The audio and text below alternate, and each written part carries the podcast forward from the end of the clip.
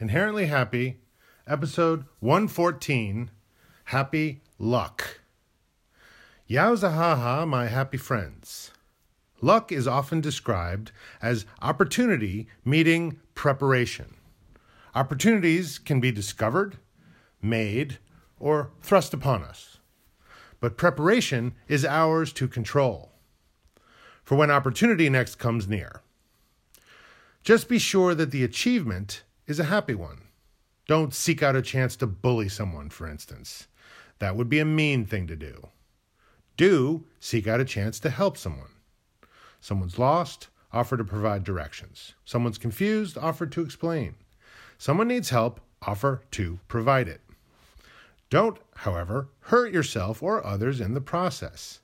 Unless the need is great and not making the attempt would disrupt balance and growth, to a far greater extent.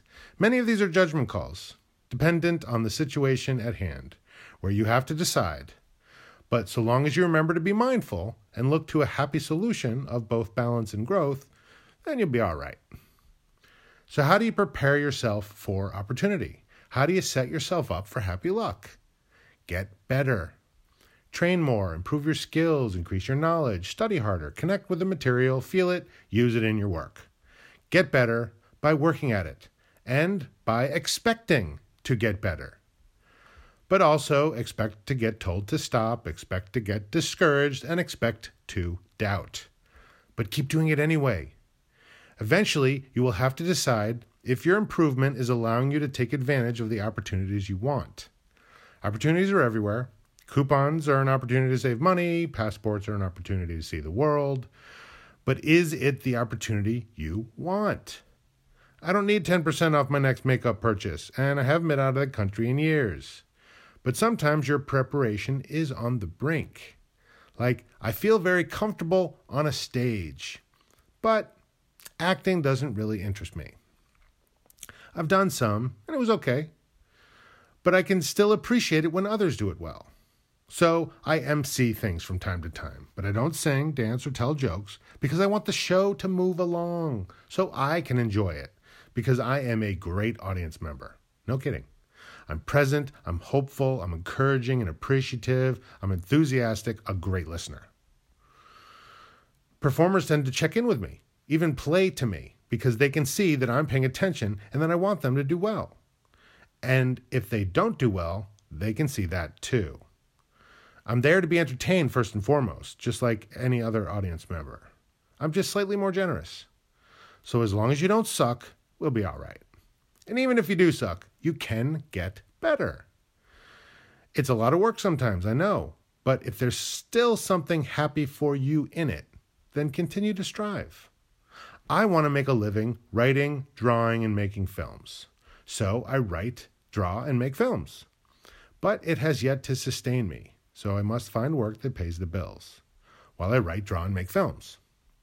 I'm very well organized, creative, friendly, punctual, and conscious of deadlines, so I get office work.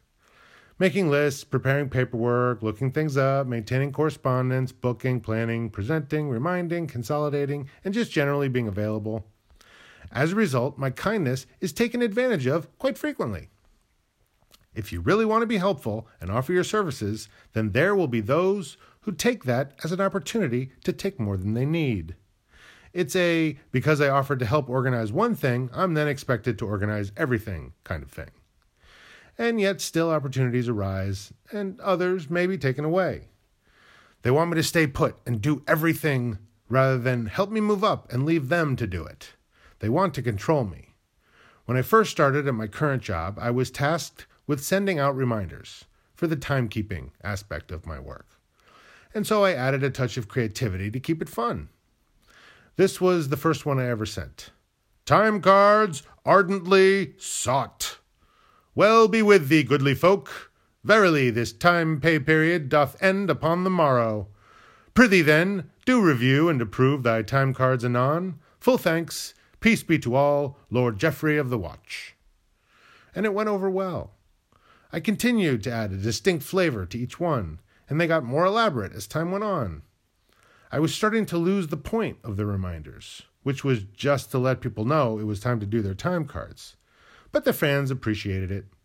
It was a captive audience, to be sure, that functioned on caffeine, sugar, and repetitive tasks, and so could use a break from the anxious monotony. And as they got longer, I started getting emails from coworkers who told me how much they loved them. But I also got messages from those who asked me to be removed from their reminder list. Still, I kept creating, even offering it to other departments to replace their own reminders. It bonded me with the other timekeepers and their staff. I was given applause at office holiday parties. I had instant rapport with anyone who met me because I was the time card reminder guy.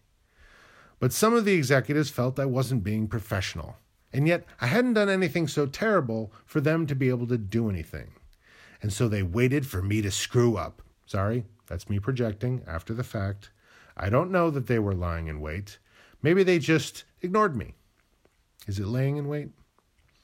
Then one day, I had a correspondence with a fan who loved my reminders because they distracted her from some of the work she hated including doing her time cards when her computer wasn't and wouldn't cooperate.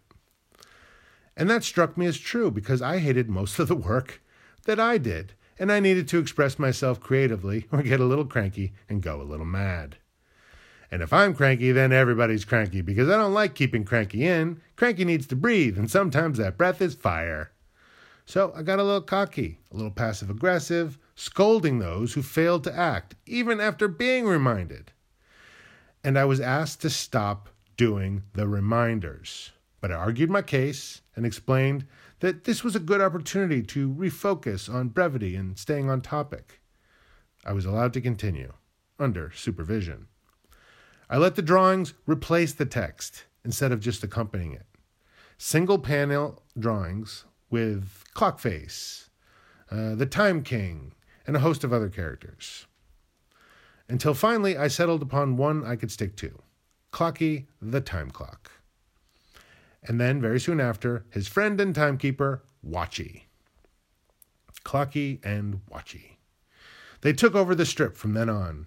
Their adventures took them all over the world. They made time related puns, sometimes even addressing the audience directly, all to get them to fill out their time cards. The mailing list grew, but the compliance rate did not. Before I started, it was about 66% of the workforce who could actually be counted on to fill out their time cards promptly and correctly. And after I started and got fans, compliance was still at about 66%. Uh, it got so frustrating that I eventually chose the nuclear option and asked the executive branch for support. And so one of them wrote the next reminder, where he flat out scolded those who failed in this task. So it was okay for him to get cocky and harsh. They complied until we were at 88% compliance for about a month. And then they stopped and right, went right back to the way it was. I felt disrespected and betrayed. Here I was trying to amuse everyone, and they still made me beg and plead with them to do their jobs. So I could do mine. If they didn't approve their time cards, then I couldn't sign off on them adding more work and stress to my life instead of showing their appreciation by making my life easier. Some of them hated time cards so much they'd frequently boycott the whole process, forcing me to spend time tracking them down like some kind of time card cop. I still did the cartoons because Clocky and Watchy wanted to live, and my fans liked them, but I stopped hoping for kindness or courtesy. I would sometimes get mildly negative feedback, like one person who took offense offense over a joke.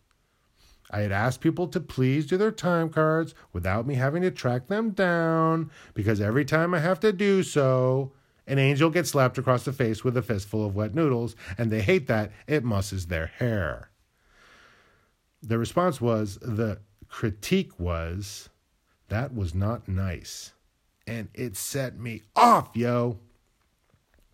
But I had to be polite and professional so I replied that I didn't mean to cause upset and that a little levity was always welcome at the, at the church I attended growing up, though I didn't mention that I stopped going at 13 years old. And I also further clapped back by saying I purposely didn't capitalize the word angel to avoid it being confused with that of a member of the heavenly choir eternal. It was all just a bit of absurd- absurdity, I said, and have a great day. I was an unappreciated jester, the bitterest subject in all the kingdom. I should be king, make, making royal decrees, preventing any and all criticism from those without a sense of humor. I was also letting that seep into my correspondences. I was stuck in exile, and even my queen had absconded.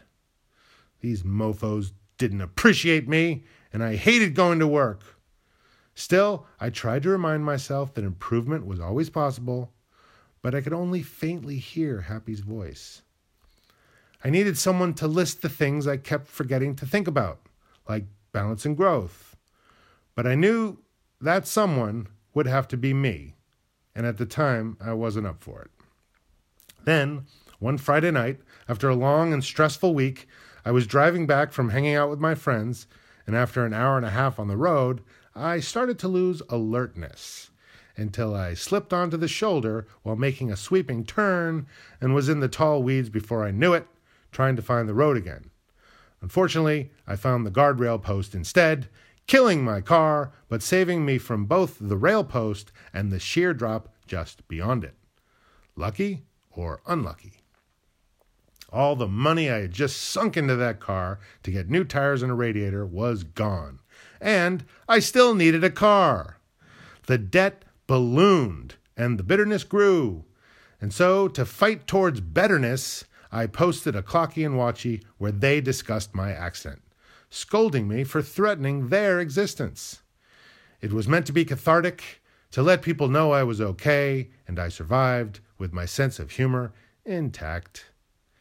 I included a drawing and some photos of the car with the engine caved in, which in hindsight may have been ill advised. It was healing, and I heard back from four separate fans who were so grateful for my sharing because it helped them deal with similar experiences. However, two people wrote to the executives about how they were triggered and that I should be banned from ever sending out cartoons again. And so I was. I tried to make amends and plead my case that I could refocus on brevity and staying on topic. But this came from on high, and despite the legions of fans who counted on them, I had to toe the line and provide just the facts without the flavor from then on. I was also denied the chance to tell everyone where they could find the continuing adventures of Clocky and Watchy. And when I tried to sneak it in as a hidden link, I was caught and ridden up. The bitterness increased with no betterness in sight. Until I decided I needed to seek some solace or else go screwy in the noodle. And so I started this podcast. Now it has become to me the voice of happy, loud and clear. The advice and comfort of the happy truth, as told by one struggling to follow the happy way. Where is my happy luck? Where's the ending that says, and that's when he got his big break? Instead of all the little breaks to my spirit. All one can do is improve oneself and be prepared and await opportunity. You can help it along by putting yourself out there, but it still has to find its audience. Some things do better than others, sure, but not enough for me to quit my day job and clear out this debt. So I plug away because that's just what you do, and happy is not found without effort. And so I create reminders reminders to be present, reminders to respect deadlines, and reminders to find balance and growth, in the hopes that I'll someday remember to be happy if I'm lucky. Ha ha. Yowza.